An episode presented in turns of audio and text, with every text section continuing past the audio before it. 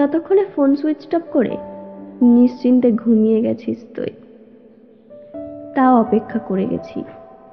সারা রাত ধরে বারবার বারবার ফোন করে গেছি।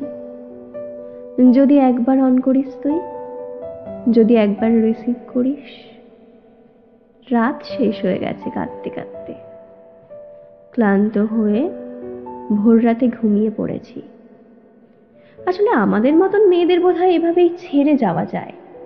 কোনো কারণ ছাড়াই, কোনো কারণ না বলেই। বেহায়া হতে দেখলেই গুরুত্ব কমে যায়।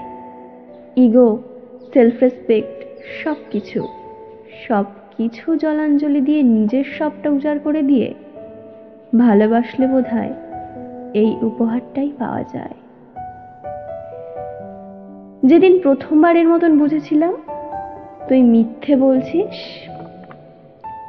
সেদিন আমিও চিৎকার করে বলতে পারতাম তোর মুখের ওপর।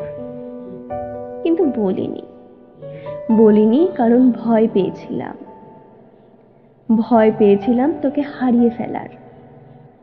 নিজেকে সত্যি আর তোকে মিথ্যে প্রমাণ করার চাইতেও আমার কাছে বেশি গুরুত্বপূর্ণ ছিল তোর থেকে যাওয়াটা।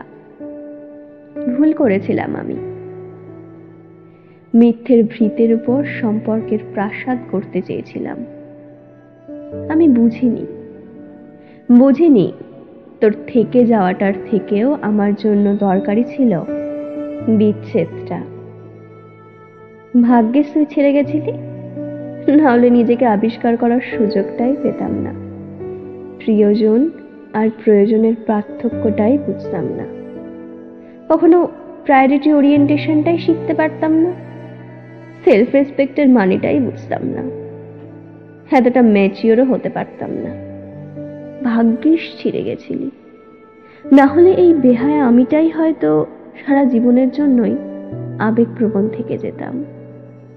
একটু কঠোর হতে পারতাম না। একটু কঠোর হতে পারতাম না।